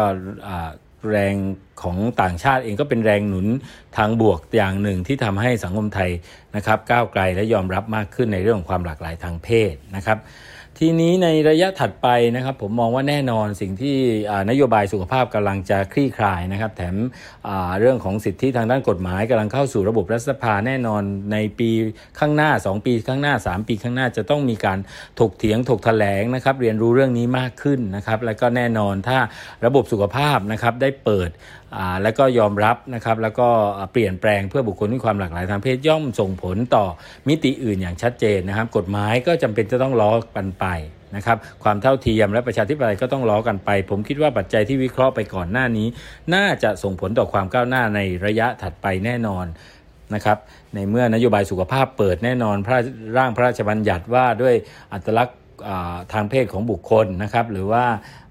ร่างกฎหมายการใช้ชีวิตคู่หรือการสมรสที่เท่าเทียมเนี่ยก็จะต้องถูกคลี่คลายและถูกยอมรับในเมื่อระบบสุขภาพเนี่ยนะครับได้เปิดทางยอมรับไปนะครับแล้วก็ชี้ให้สังคมเห็นว่า ถ้านะครับถ้าระบบต่างๆ ระบบกฎหมายนะครับ ระบบสังคมนะครับ เปิดในเรื่องนี้คนเหล่านี้จะเข้าสามารถเข้าสู่สวัสดิการ ระบบของรัฐและสิทธิที่รัฐมีให้นะครับ เมื่อรัฐเปิดนะครับ วิธีคิดของคนในสังคมก็จะค่อยๆ เปิดด้วยเช่นกันนะครับ ทีนี้ประเด็นสุดท้ายนะครับที่ผมอยากจะกล่าวไว้ก็คือความท้าทายเรื่องไหนสำคัญเร่งด่วนแน่นอนครับ เรื่องสุขภาพผมไม่ห่วงเลยนะครับ เพราะว่าระบบสุขภาพเป็นเป็นมิติสุขภาพเป็นอะไรที่ทุกคนเนี่ยนะครับยอมรับในความเท่าเทียมได้ง่าย เพราะเป็นประเด็นประเด็นที่ทุกคนนะครับให้ความสำคัญกับเรื่องชีวิตนะครับการมีชีวิตอยู่นะครับ แต่ว่าสิ่งที่ท้าทาย ในปีหน้าอย่างเร่งด่วนนั่นก็คือร่างพระราชบัญญัติทั้งสองเรื่องนะครับที่ผมกล่าวไปก็คือร่างพระราชบัญญัติการใช้ชีวิตคู่ หรือว่าสมรสที่เท่าเทียมเนี่ยความท้าทายนะครับเมื่อเข้าสู่สภาแน่นอนในสภาก็ต้องถกแถลงถกเถียงกัน ในสังคมเองก็ต้องถกเถียงกันนะครับแล้วก็จะกลายเป็นวิ การประทะกันของวิธีคิดชุดต่างๆนะครับในขณะเดียวกันอีกมุมหนึ่งก็จะเกิดการเรียนรู้เกิดขึ้นในสังคม แล้วก็มองว่านะครับคนที่นั่งอยู่ในสภาผู้แทนราษฎรเองก็จะต้องถูกท้าทายอย่างมากนะครับ เพราะว่าหากกฎหมายนี้ไม่ผ่านนะครับหรือว่ากฎหมายติดขัดอะไรเนี่ยแน่นอนพลังประชาชนพลังแห่งความเท่าเทียมก็จะแน่นอนก็จะต้องถูกตั้งคำถามขึ้นมานะครับ แล้วก็อีกเรื่องหนึ่งที่อยากให้เป็นความท้าทาย และคิดว่าน่าจะเป็นความท้าทายก็คือร่างพระราชบัญญัตินะครับ อัตลักษณ์ ทางเพศภาวะของบุคคล พศจุดๆนะครับที่กำลังขับเคลื่อน และที่ผมบอกว่ากำลังเกิดขึ้นนะครับไม่ว่าจะเป็นร่างของอภาค NGO นะครับมูลที่เครือข่ายเพื่อนกระเทยไทยนะครับเพื่อสิทธิมนุษยชนและภาคีชุมชนต่างๆนะครับรวมถึงร่างของคณะกรรมาการนะครับเด็กสตรี แล้วก็บุคคลที่ความหลากหลายทางเพศ ในของสภาผู้แทนราษฎรสองร่างนี้ก็จะต้องขับเคี่ยวกันในปีหน้านะครับแต่แน่นอนไม่ว่าใครจะผ่านหรือนะครับ ใครจะเข้าสู่รัฐสภาแน่นอนสังคมไทยจะต้องเปลี่ยนแปลงนะครับแต่ก็ต้องถกแถลงกัน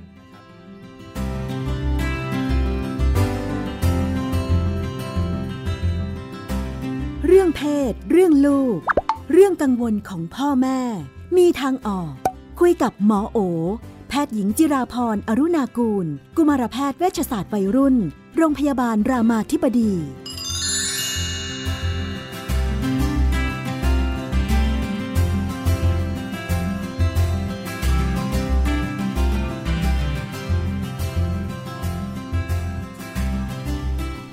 ช่วงเรื่องเพศเรื่องลูกเราอยู่กับคุณหมอโอนะคะ ค่ะ สวัสดีค่ะ เรื่องของการสร้างมุมมองให้กับเด็กๆเนาะในช่วงมอต้นนี่เขาก็ดูเหมือนแบบอยากจะเข้าใจเรื่องนู้นเรื่องนี้เนี่ยบอกว่าลูกสาวอยู่มสามนะคะ ก็กลับมาเล่าว่าว่าในห้องนี่มีการล้ำลือกันนะคะว่ามีเพื่อนผู้หญิงในห้องเดียวกันนี่แหละเออมีรายได้จากการแบบขายบริการออนไลน์นะค่ะจะคุยกับลูกยังไงดี ก็อยากจะให้ คือด้านหนึ่งก็ไม่อยากให้ลูกมองว่าเรื่องนี้เป็นเรื่องธรรมดาเนาะแต่ว่าสำหรับพ่อแม่เองก็รู้สึกว่าถ้าเป็นเรื่องการsex worker หรือว่าอะไรเงี้ยก็ไม่ได้รู้สึกว่ามันแบบก็เป็นสิทธิอ่าก็เป็นสิทธิค่ะ คุยกับลูกยังไงดีเด็กเขาเข้าใจความซับซ้อนอะไรพวกนี้แค่ไหนค่ะ ขายบริการก็ผิดกฎหมายบ้านเราด้วยเนาะค่ะค่ะ ก็หลักการสำคัญเลยเนี่ย คือต้องบอกตัวเองว่าเราจะไม่สอนเยอะ เราจะฟังเยอะ จริง ๆ ลูกน่ะน่าจะมีข้อมูลพอสมควรละมันคนที่เราชวนคุยเนี่ย เราควรจะรู้ว่าเขาคิดอะไร มากกว่าที่เราอยากจะบอกข้อมูลอะไร ชวนลูกคุยเลยค่ะ ถ้าลูกมาเล่าเนี่ยดีมากเลย ก็ชวนลูกคุยว่าขายบริการออนไลน์เนี่ยหนูเข้าใจว่ามันเป็นยังไงเขามองว่ามันเป็นยังไง แล้วก็ฟังมุมมองเขาว่า เขาคิดว่ามันทำเราได้อะไร ได้เงินได้อะไรเนาะแล้วมันมีอะไรบ้างที่มันก็น่าจะเป็นปัญหาจากการทำสิ่งเหล่านี้ ข้อดีของมันคืออะไร ข้อเสียของมันเป็นยังไง มันส่งผลกระทบกับใครบ้างนะก็ชวนเขาคุยอะ่ะ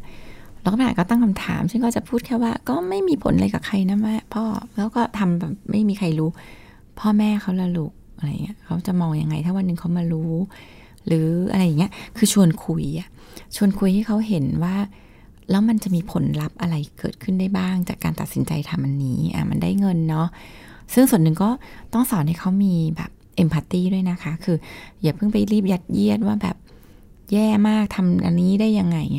ชวนเขาคุยว่าทำไมเพื่อนคนนี้ต้องมาทำแบบนี้ มันเกิดจากอะไร เขาอาจจะไม่มีเงิน เขาอาจจะไม่มีค่าใช้จ่าย หรือเขาอาจจะแค่ฟุ้งเฟ้อเฉยๆสมมตินะคะ ชวนเขาคุยอะทำให้เขามองเห็นว่า จุดที่คนคนหนึ่งยืนแล้วตัดสินใจทำบางอย่างเนี่ยมัน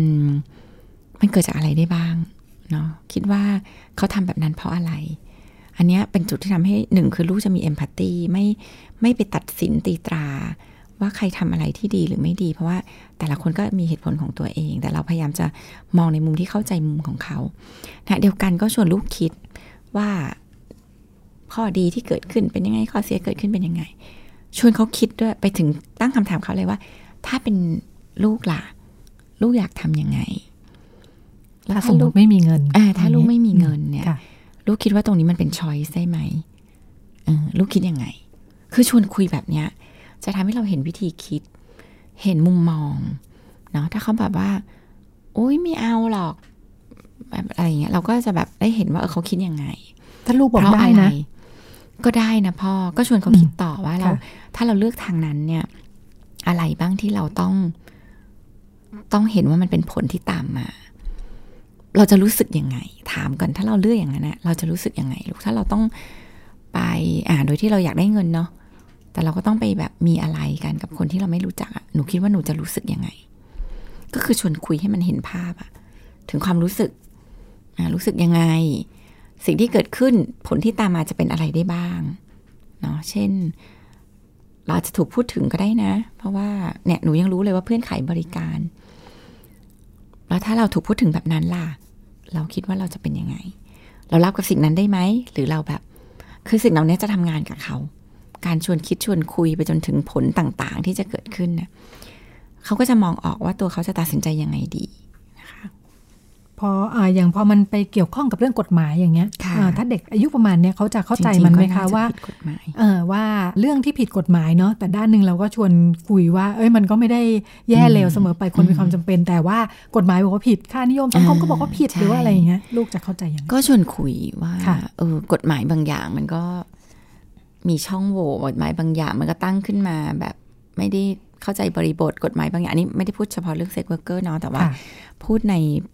ระดับเรื่องทั่วๆไปด้วยเราจะเห็นเลยว่า มีกฎหมายบางอย่างที่ก็ nonsense พอสมควรอ่าแบบไม่รู้ตั้งอันนี้ขึ้นมาเนี่ยทำไมเพื่ออะไรบางอย่างก็มันก็ไม่ค่อยตรงบริบทอะไรบางอย่างฉะนั้นมันก็ชวนเขาคุยได้นะ คือเขาก็ควรจะมองไปถึงขั้นได้ว่า เออแบบค่ะบางอย่างนี่กฎหมายก็แบบ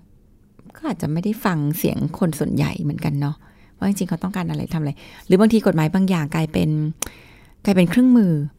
ในการที่ทำให้คนบางคนเนี่ยใช้ในการหากิน ใช้ในการสร้างรายได้ให้กับตัวเอง เพราะเอากฎหมายมาจับ แต่ขณะเดียวกันก็ยอมให้ทำแล้วก็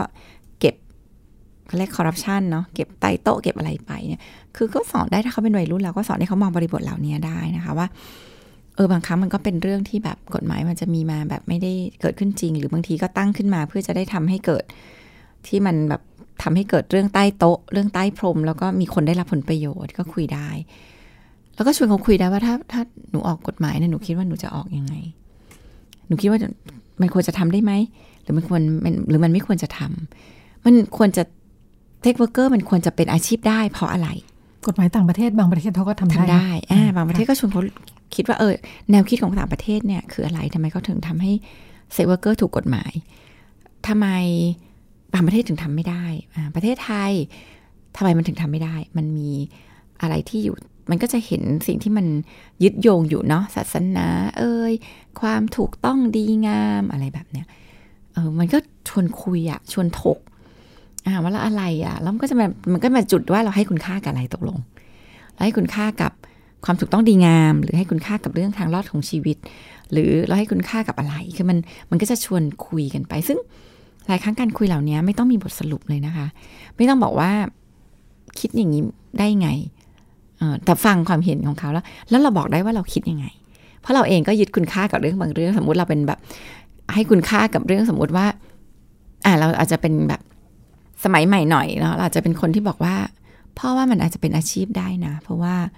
คนหนึ่งก็ใช้แรงของตัวเองทำงานบางอย่างเนาะคนที่ซื้อบริการก็อาจจะดีตรง เขาก็ไม่ต้องแบบอาจจะไม่ต้องไปข่มขืนคนอื่นนะมีช่องทางที่ทำให้เขาก็ได้มีความสัมพันธ์ทางเพศแบบที่เขาก็ไม่ต้องผูกมัด คือมันก็แลกเปลี่ยนกันไปได้ ลูกอาจจะมองว่าอุ้ยไม่เอาอะพ่อหนูว่าแบบ มันทำให้เกิดอาชีพแบบนี้ขึ้นอีกมากเลย ถ้าสมมติว่ารัฐเปิดช่องถูกกฎหมายนะ คนจำนวนหนึ่งนะก็จะเข้ามาทำอาชีพเหล่านี้ เพราะว่ารายได้ดี เด็กหลายคนอาจจะถูกเกียร์มา หรือเลี้ยงมาเพื่อทำอาชีพเหล่านี้ ซึ่งเขาจะไม่เต็มใจก็ได้นะ คือมันก็มีแบบบริบทที่มันคุยกันนะแล้วก็มันก็มันก็เติบโตทางความคิดส่วนใหญ่เอ่อถ้าเป็นพ่อแม่ผู้ปกครองเนี่ยจำนวนหนึ่งก็พยายามจะคือต้องคืห้ามอยู่แล้วให้ให้ลูกเออรู้ดีรู้ชั่วนะจะได้ไม่ทำอย่างนี้อ่าใช่ค่ะ ก็มันก็สอนได้อะค่ะคำว่ารู้ดีรู้ชั่วเนี่ย บางทีมันไม่ได้สอนด้วยการไปตัดสินว่าวิอาชีพแบบ คนชั้นต่ำหรืออาชีพที่มันไม่มีศักดิ์ศรีคือมันไม่เกิดจากคำพูดเหล่านั้นน่ะแต่ละครั้งเนี่ยคำว่ารู้ดีรู้ชั่วมันเกิดจากการมองเห็น ผลลัพธ์ที่จะเกิดขึ้นจากการตัดสินใจนั้น ว่ามันจะต้องแลกกับอะไรบ้าง แล้วมันรู้สึกว่าอไม่คุ้มหรือไม่เอาทำอย่างอื่นดีกว่าอะไรเงี้ยมันถึงจะเรียกว่ารู้ดีรู้ชั่ว คือมันอาจจะไม่เรียกถึงขั้นรู้ดีรู้ชั่วนะมันแบบรู้ถูกรู้ผิด หรือ รู้ใช่รู้ไม่ใช่อะเออ อันเนี้ยคิดว่าคำว่ารู้ใช่รู้ไม่ใช่เนี่ย น่าจะแบบน่าจะตรงกับเด็ก ๆมากกว่า เพราะบางอย่างเขาก็ไม่ได้มองว่าชั่วเขาก็ไม่ได้มองว่าผิดอย่างเงี้ยอืมนึกถึงตอนตอนที่เราเรียนในระดับชั้นมัธยมเองเนี่ยมันก็จะมีวิชาสังคมที่พยายามสอนเราเรื่องถูจกริผิดยธรรมดีชั่วศีลธรรมอะไรนะกฎหมายอ่าเพื่อให้เห็นว่ามันมีหลายอันเนี่ยใช่แต่ว่ามันคิดยากมากเลยนะ คิดคิดตามยากยากมากอืมสำหรับ พอเทียบกับการชวนคุยแบบเนี้ยอืมอาจจะทำให้เด็กเข้าใจง่ายกว่าเป็นรูปธรรมอืมใช่มากเลย แล้วก็เห็นตัวเองอยู่ในบริบทนั้นไงค่ะบางทีเราไปสอนในมุมแบบอันนี้ถูกอันนี้ผิดเนี่ยมันเป็นบริบทคนอื่น แล้วพอไปเจอโลกแห่งความเป็นจริงอะที่แบบวันหนึ่งก็เจอเพื่อนที่รู้ว่าแม่ทำอาชีพนี้อย่างเงี้ยเพราะว่าแม่ก็จากส่งเพื่อนเรียนหนังสือแล้วไม่ได้มีทางเลือกอื่นนักเงี้ยมันก็มา เรียกว่ามันก็มาตัดสินแม่เพื่อนก็ใช้องค์ความรู้ที่แบบมันไม่ได้เกิดบริบทที่เกิดจากเอมพัตตีหรือความเข้าใจชีวิตที่แตกต่างมันหมอก็เลยคิดว่าเออการไปสตรัคเจอร์บางอย่างว่าต้องแบบนี้แบบนี้ถูกแบบนี้ผิดแบบนี้ดีแบบนี้ชั่วเนี่ยกลับทำให้แบบสังคมคนดีเนี่ยมันเยอะแล้วก็กลายเป็นแบบกลายเป็นตัดสินคนอื่น มองคนอื่นไม่ดีมองฉันดีอะไรเงี้ยมันก็ต้องระวังเหมือนกัน เพราะบางอย่างเอาจริงพี่นุ่นมัน มันไม่ได้มีเส้นที่ชัดเจน เอางี้เล่นการพนันผิดกฎหมายคำถามคือถ้าเราเล่นไพ่ในบ้านกันกับพี่น้องเราอะข้อดีข้อเสียไหนมากกว่ากัน เอาจริงอะก็ไม่นะ เออเพราะรู้สึกว่าอ่าสมมติเรามีพ่อที่อัลไซเมอร์ การมานั่งเล่นไพ่กันเนี่ยโอ้โหแบบอ่าช่วยสมองพ่อให้ปลอดโปร่ง เป็นกิจกรรมในครอบครัวที่พี่น้องมา สนุกสนานร่วมกันบางทีมันก็ไม่รู้จะเล่นอย่างอื่นอะไรมันก็คงไม่เล่นเตะบอลอะไรของมันนะบางบ้านไม่นั่องย่างเงี้ยกินเงินกันนะเออเอาหรือหรือสมมตินะพี่นุ่นอ่าค่ะถึงขั้นว่าถ้าเขากินเงินกันด้วยอะค่ะแต่เขารู้สึกว่าเงินน่ะ มันก็อยู่ในพี่น้องอะอ่าจ่ายฉันไปถือเธอฉันก็เฉยเฉยๆมันก็จะเป็นกิจกรรมที่เขาเลือกได้นะแม่มันก็เลยขึ้นกับแบบ เออคำว่าจะกฎเข้าหมาใจยมันอะยังไงเนาะเออมันค่ะมันตีความไปแบบไหนแบบ กินไม่ได้เลยมันเหมือนมันเหมือน สินข้อห้าอย่างเงี้ยกินเหล้าห้มล่นการเงี้พยนันข้อห้ามห้ากินเหล้าเออข้อห้าเนี่ยแบบกินเหล้าผิดศีลเนี่ยอะคำถามคือถ้าเรากินอยู่บ้าน เฮฮากับเพื่อนเนี่ยแล้วเราต้องรู้สึกว่าเราคือคนบาปไปตลอดบางทีมันก็แบบมันมันมันก็เป็นเรื่องบริบทด้วยเพราะฉะนั้นไม่รู้อะมันก็เป็นเรื่องของการตีความ กับการที่เราช่างด้วยคือคือไม่รู้นะหมอหมอกับมองว่า มันควรจะฝึกทักษะการคิดไปจนถึงขั้นที่แบบ เราตีความได้ว่ากฎหมายตรงเนี้ยมีประโยชน์ ในบาง บริบท แต่ก็ไม่ต้องไปต้องใช้ในบางบริบท อย่างเงี้ย อืม ก็ตรงนั้นมันก็จะฉลาดรู้มันก็ทำให้เราแบบอะกินเหล้าที่บ้านได้โดยที่เราก็ไม่ต้องแบบผิดบาปมาก หรือต้องรู้สึกผิดไปกับรู้สึกบาปเออมันก็ไม่รู้สึเอนจอยบาปอะไรเงี้ยเนาะอืมหรือแบบก็จะทำให้เราเล่นไพ่กับพ่อที่เป็นอัลไซเมอร์ที่บ้านได้ แบบที่เรารู้สึกว่าเรากำลังทำผิดกฎหมายอยู่อะวะอะไรอย่างเงี้ย คือมันก็แบบเนี่ยอันนี้มันคือการฉลาดรู้ในการใช้อะอืม ลูกชายนะคะ เพิ่งขึ้นมหนึ่งบุคลิกเรียบร้อยน่ารักนุ่มนวลนุ่มนิ่ม ที่บ้านไม่ได้มีปัญหาอะไร แต่ก็กลัวว่าลูกจะไปมีปัญหาที่โรงเรียนเนาะเวลาทำกิจกรรมต่างๆ อะไรเงี้ยเราก็จะรู้แหละในชีวิตประจำวันเนี่ยอ่าบุคลิกแบบเนี้ยมันตกเป็นเป้าได้ง่ายเลยอืมเออลูกก็เนี่ยแหละไม่สบายใจกลับมาเล่าเรื่อยๆแหละเจออยู่เป็นระยะระยะอืมช่วยลูกยังไงดี ก็โอ้ยช่วยเป็นคนฟังลูกเนี่ยช่วยมากละการที่เขาค่ากลับเข้ามาเล่าให้คุณพ่อฟังแล้วแบบ เขาเล่าได้เนี่ยโอ้โหนี่ช่วยเยอะเพราะบางทีมันความอึดอัดขับข้องใจมันก็ได้ระบายแหละบางอย่างเขาอาจจะไม่ได้ใส่ใจอะไรมากก็ได้บ่นเสร็จก็หาย มันก็อันที่หนึ่งก็ช่วยรับฟัง อันนี้เป็นอันที่แบบคุณพ่อทำดีมากเลยนะคะ อันที่สองก็คือบางอย่างเนี่ยเราอย่าเพิ่งไปช่วยคิดเยอะ รับฟังเสร็จเราช่วยเขาให้เขาเป็นคนคิด ว่าอย่างปัญหาตรงเนี้ยที่เขาเจอเนี่ยเขาจะแก้มันยังไงดี เด็กบางคนอาจจะแค่รู้สึกว่าช่างมันเถอะแม่ เออเพราะมันธรรมดาไม่ได้รู้สึกอะไรมาก อันนี้ก็อาจจะปล่อยผ่านแค่รับฟังก็จบ แต่บางคนรู้สึกว่าอึดอัดหงุดหงิดก็ถามเขาว่าเราจะทำอะไรได้ ทีเนี้ยก็ลองให้ลูกคิดว่า เวลาที่มีเพื่อนมาพูดแบบเนี้ยลูกทำอะไรได้เขาจะคิดขึ้นมาว่า ก็ไปบอกมันว่าไม่ชอบอบอกเพื่อนว่าไม่ชอบเนี่ยเออ อันนี้ก็อันทำได้ หรือบอกครูก็ได้ว่ารู้สึกว่าโดนบ่อยจนหงุดหงิดอ่าหรืออะไรมันจะมีทางอะ่ะ หรือจะให้พ่อเข้าไปคุยไหม อันนี้หมายถึง อันนี้หมายถึงให้เขาคิดนะ ถ้าเขาทำหนึ่งทำสองมาแล้วไม่ work อะเรามีทางสามมี backup อันนี้อันนี้ ลองแล้วให้ลูกลอง ให้ลูกลองที่จะแบบปกป้องตัวเอง คือสำคัญเนี่ยพ่อแม่ต้องแยกออกว่า การโดนล้อกับการเป็นคนนุ่มนิ่ม นุ่มนวลเนี่ย เป็นเรื่องคนละเรื่องกัน การที่เขาเป็นนุ่มนิ่มนุ่มนวลอะไรก็ก็เป็นธรรมชาติเขาก็แล้วเรากันที่เรายินดีหรือปล่อยให้เขาเป็นธรรมชาติเนี่ยก็เป็นเรื่องที่ดี แต่การโดนล้อแกล้งรังแกเป็นเรื่องที่ไม่โอเค ก็ทำให้ลูกลุกขึ้นมา แก้ไขปัญหาตรงนี้ อีกอันหนึ่งที่หมออยากให้ชวนคุยนะคะ ก็คือหลายครั้งของการล้อแกล้งรังแกเนี่ย มันมาจากการที่เขาเขาล้อแล้วเขาเป็นคนที่ถูกเต้นง่าย แบบล้อเสร็จแล้วเขาก็ฉุนเฉียวล้อเสร็จแล้วอีกคนมันก็สนุกอะบางทีเราก็ชวนเขาคุยว่า เออเราโกรธเพราะอะไรเนาะบางทีสมมติสมมตินะคะ ว่าโดนล้อว่าตุดบางทีนะหมอก็ชวนคนไข้คุย ซึ่งก็คลินิกเพศหลากหลายเราก็จะมีคนไข้ที่แบบเป็นข้ามเพศแล้วก็อยู่กับปัญหาโดนล้อเงี้ยวันนี้เราก็ชวนเขาคุยว่าทำไมเราเราต้องโกรธเวลาที่เราโดนล้อว่าตุดอ่าบางทีก็หมอก็ถามว่าเนี่ยหมอเล่าว่าเขามีหูสองข้างเนี่ยเขาโกรธไหมเขาก็บอกว่าเขาไม่โกรธก็ถามว่าอ่าทำไมเขาไม่โกรธก็ก็เขาก็มีหูสองข้างหมอก็ถามว่าแล้วเขาเป็นตุดไหมสมมตินะว่าเขาเป็นจริงเนี่ยหมอก็จะทำให้เขาเห็นภาพว่าเออแล้วทำไมเราต้องไปโกรธมันด้วยนะ ในเมื่อมันก็เป็นความจริงเนาะแล้วก็ยิ้มรับว่าเออก็ใช่เราเป็นตุด แล้วยังไง เรามีหูสองข้างแล้วยังไง คือมันก็เป็นอย่างนั้นอ่าก็ก็ก็ก็จะทำลให้ดเขาการยั่วยุลงแอบมันก็จะทำให้หนึ่งคือเขาก็สงบขึ้นยั่วเราไม่ปิด คนอื่นก็ดูไม่สนุกใช่ใช่ไหมใช่ค่ะกับอีกอันหนึ่งก็ถามเขาว่าคือบางอย่างมันก็ไม่จริง เช่นอย่างวันเนี้ยเขาจะไม่รู้สึกว่าเขาเป็นตุดแต่โดนล้อว่าตุดเป็นเกย์อะไรอย่างเงี้ยเด็กหลายคนก็ไม่ได้เป็น เราก็จะชวนเขาคุยเนาะว่า สมมุติว่า หมอล้อว่ามีหางเนี่ยโกรธไหมเด็กหลายคนก็บอกว่าโกรธเพราะเขาไม่ได้มีหางอืมค่ะอ่า หมอก็จะบอกว่า เออเนี่ยพอโกรธมีหางหมอก็สนุกเนาะหมอก็จะล้ออีกไอ้ายเขาสองข้าง มีเขาสองข้างด้วย เขาโกรธไหมเขาก็จะโกรธอีก แปลว่าจริง ๆ ความโกรธของเขามันไปขึ้นอยู่กับคนอื่นที่แบบ ยื่นเบ็ดมาให้งับอะแล้วก็ลากเขาไปไหนก็ได้เพราะจริง ๆ เราก็กลับมาทำงานกับตัวเราเอง ถ้าเราต้องโกรธไปทุกเรื่อง มันก็สนุก อยู่ฝั่งเดียว แล้วเราก็เป็นคนวิ่งไล่งับเหยื่อไปเรื่อยๆ แล้วเราก็เหนื่อยแล้วเราก็ไม่โอเค มันบางอย่างก็บางทีก็ชอบให้เด็กนึกภาพแบบหมาเห่าอะเวลาหมาเห่าเนี่ยบางทีเราก็ไม่ได้โกรธนะเพราะเราสึกว่าเป็นธรรมชาติมันเห่าแบบนั้น จริงๆหมาหมามันจะเห่ามีความหมายก็ได้เนาะเช่น ไอ้ตุ๊ดเดินผ่านมาทำไมอะไรเงี้ย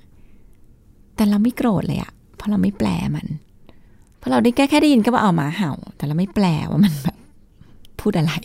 เพราะฉะนั้นบางอย่างก็ทำเหมือนหมาเห่าอะเออก็รู้ว่าเป็นธรรมชาติมันแต่ว่าก็ไม่ต้องสนใจคอนเทนต์มันอะว่ามันแปลมันไม่ต้องไปแปลมันไม่ต้องไปเดือดดานกับคอนเทนต์ขึ้นมามันจะเห่ามีคอนเทนต์ก็ได้นะ แต่เราไม่เนื่องจากเราไม่แปลเราก็ไม่โกรธเราก็แค่มองว่าเออหมามันก็เห่าเป็นธรรมชาติ เราก็ไม่มีอารมณ์แล้วบางอย่างก็มาปรับตรงเนี้ยของตัวเอง มันเป็นสิ่งที่เด็กจัดการตัวเองได้ค่ะแต่อย่างไรก็ตามไม่ได้แปลว่าเราก็จะยินยอม หรือเราก็จะต่อยอมทนที่เขามาล้อเรา เราก็มีสิทธิ์ที่จะลุกมาปกป้องสิทธิของเรา ถ้าทำหนึ่งไม่ได้ทำสองอะได้ไหม แผนสามคืออะไร ถ้ายังไม่หยุดต้องบอกครูเมื่อไหร่ ต้องให้พ่อแม่เข้าไปช่วยไหม อย่างเงี้ย คือคือทำให้เขาเห็นว่ามันมีแนวทางการช่วยเหลือ และมันไม่ยินยอมให้ใครมาละเมิดเรา โดยที่เราแบบทนทนไป ช่างมันเถิดลูกอะไรเงี้ย ไม่แนะนำแบบนั้น แนะนำให้เขาจัดการ แต่ขึ้นกับว่าเขาจะจัดการในรูปแบบไหนค่ะ เรื่องจะไปอีกทางเลยใช่ไหมถ้า พ่อแม่ตอบรับแบบนั้นก็ทำท่าให้มันเข้มแข็งขึ้นเพื่อนจะได้ไม่รังแกต้องสู้คนโอ้ไม่ควรเลย เพราะว่ามันก็เอานะเด็กเด็กที่นุ่มนิ่มเขาก็คือเด็กนุ่มนิ่มอะแล้วการที่ต้องมาแอปแมนอะไรเงี้ยมันมันก็ทุกข์อีกแบบหนึ่งมันก็กลายเป็นหาทุกข์ซ้ำซ้อนให้ลูกเนาะมันให้เขาเป็นตัวเอง แต่ทำให้เขาปกป้องสิทธิตัวเองเนี่ย น่าจะดีกว่าการที่เขาต้องแบบมาทำท่าที่ไม่ใช่ หรือมาเป็น ซึ่งพ่อแม่ส่วนใหญ่แนะนำแบบนั้นหนูก็อย่าเป็นตุ๊ดสิเพื่อนจะได้ไม่ร้องเงี้ยอืมก็จะได้ผลประโยชน์ร่วมไปด้วยไม่อยากให้ลูกเป็นตุ๊ดมี conflict of มี interest conflict of interest นั้นก็จริงๆมันก็ยิ่งทำให้เกิดเกิดเกิดเกิดความสองชั้นเข้าไปอีกสองเนาะชั้นเข้าไปอีกตัวค่ะตนของลูกก็รู้สึกว่าตัวเองไม่ถูกยอมรับ พลังของลูกก็จะถดถอยไปอีกนะคะค่ะเพราะฉะนั้นก็แนะนำว่าไม่ไม่แนะนำว่าเขาต้องแมนขึ้นมา แต่ว่าแนะนำให้เขาเป็นตัวเองแต่ปกป้องตัวเองได้อืมเราว่าน่าจะดีกว่า ค่ะ ก็นำมาฝากกันในช่วงเรื่องเพศเรื่องลูกนะคะ ติดตามรายการของเราได้จากทั้งเว็บไซต์ไทย PBS Podcast นะคะ แล้วก็ในพอดแคสต์ชื่อเรื่องเพศเรื่องลูกเลย รวมทั้งช่องทางอื่น ๆ อีกมากมายใน Facebook Fanpage ก็ได้นะคะ วันนี้หมดเวลาแล้วค่ะ ดิฉันกับคุณหมอโอลาคุณผู้ฟังไปก่อน สวัสดีค่ะ สวัสดีค่ะ ติดตามรายการได้ที่ www.thaipbspodcast.com แอปพลิเคชัน ไทย PBS Podcast หรือฟังผ่านแอปพลิเคชัน Podcast ของ iOS Google Podcast Android Podbean SoundCloud และ Spotify ติดตามความเคลื่อนไหวของรายการและแสดงความคิดเห็น โดยกดถูกใจที่ facebook.com/thaipbspodcast